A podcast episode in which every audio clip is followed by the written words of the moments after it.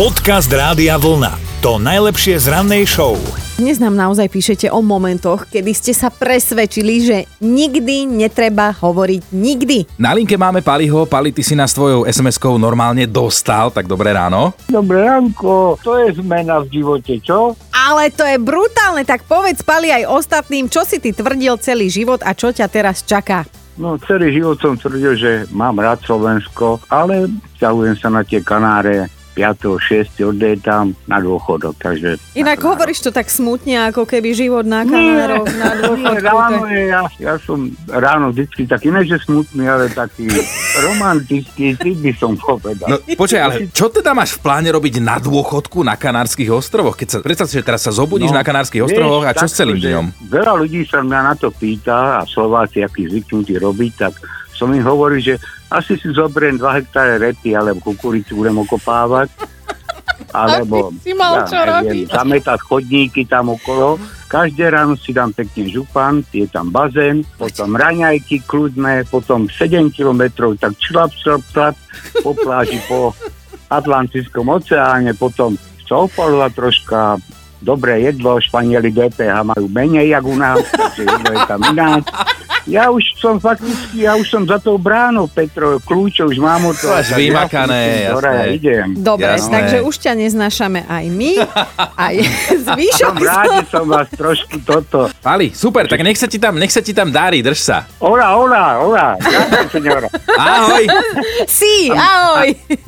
Dobré ráno s Dominikou a Martinom. Ak veríte, že Zem je plocha, tak do povinnej výbavy si celkom určite pribalte aj vodováhu. No, Američan Tom je hrdým zástancom teórie o plochej zemi a rozhodol sa, že svoj názor podloží aj praktickým experimentom. Na palubu lietadla si so sebou normálne zobral vodováhu a začal. Mm, Tom chcel položením vodováhy na podlahu vo vnútri lietadla sledovať, ktorým smerom sa hýbe tá bublinka, hej? A tým, že ostane počas letu viac menej nehybná, tak on chcel dokázať, že pilot neopisuje žiadny oblý tvar nad planétou a tá tým pádom musí byť jednoznačne plochá. A ja teraz budem citovať to, čo povedal Tom. On povedal, zaznamenal som 23 minút a 45 sekúnd letu, počas ktorých sme museli preletieť viac ako 300 kilometrov.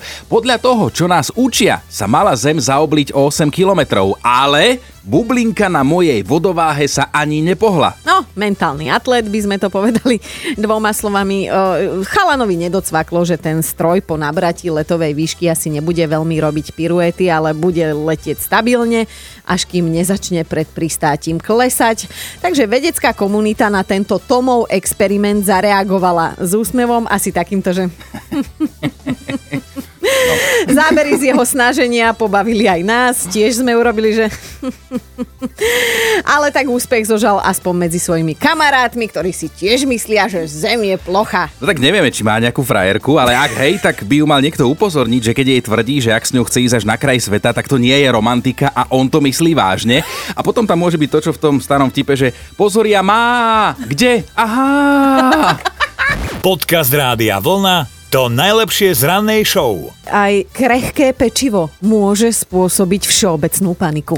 No svet pobavila správa z Poľska. Obyvateľka sídliska v meste Krakov si totiž to všimla, že na strome pod jej oknami sedí nejaké čudné zviera, tak zavolala do útulku, že by ho prišli odchytiť. No obyvatelia priľahlého paneláku sa riadne vylákali, lebo to zviera totiž vyzeralo ako nejaký exotický obojživelník. Normálne dávali tipy, že to by mohol byť nejaký leguán.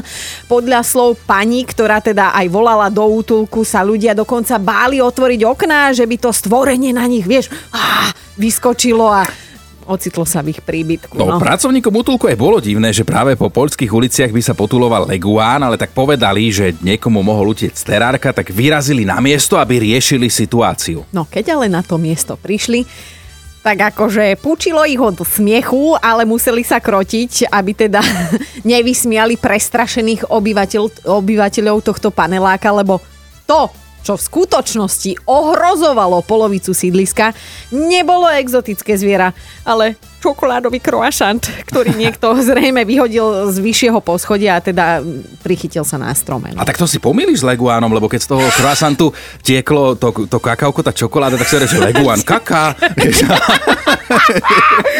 Dobré ráno s Dominikou a Martinom. 34. narodeniny dnes oslavuje už bývalá tenistka Mária Šarapovová. Ona vždy znela na kurte nejak takto.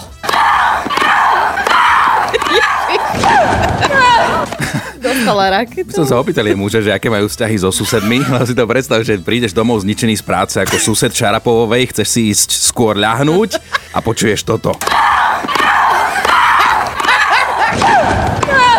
Podcast Rádia Vlna to najlepšie z rannej show. Zo záhradných trpaslíkov sa stal nedostatkový tovar. No, môže za to zhoda všetkých zlých okolností naraz. Kombinácia menšieho objemu výroby, blokády Suezského prieplavu, aj toho, že nám z tej dlhej pandémie asi stále viac trošku prepína, tak sa oveľa častejšie než v minulosti zobudíme s myšlienkou, že chcelo by to záhradného trpaslíka. Presne si to viem áno predstaviť, jasné.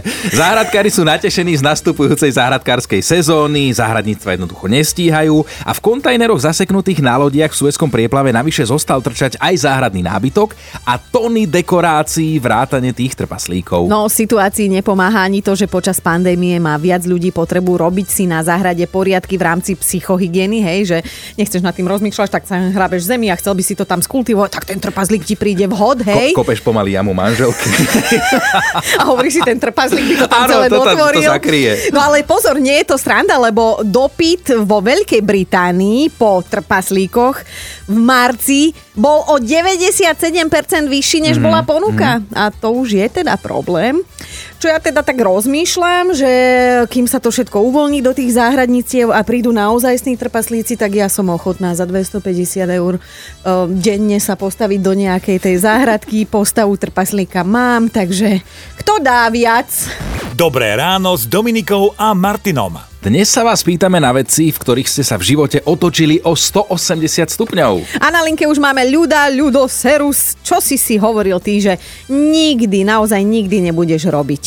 Nikdy sa u mňa v živote nevyskytne to, že sa budem hrabať niekedy v hline, rúbať drevo a takéto práce okolo domu. Mm-hmm. Ja som dlhé roky, dlhé roky som býval v bytovke a moje bolo len prísť z práce, sadnúť si pre telku, Aha. alebo proste sadnúť na bicykel, ak bolo pekné počasie, ak bolo zlé, zima.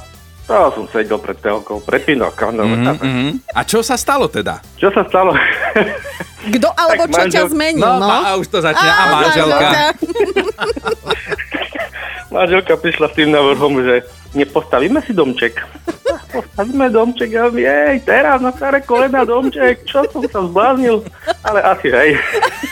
A teda už toto všetko, čo si hovoril, nikdy robíš pravidelne, hej?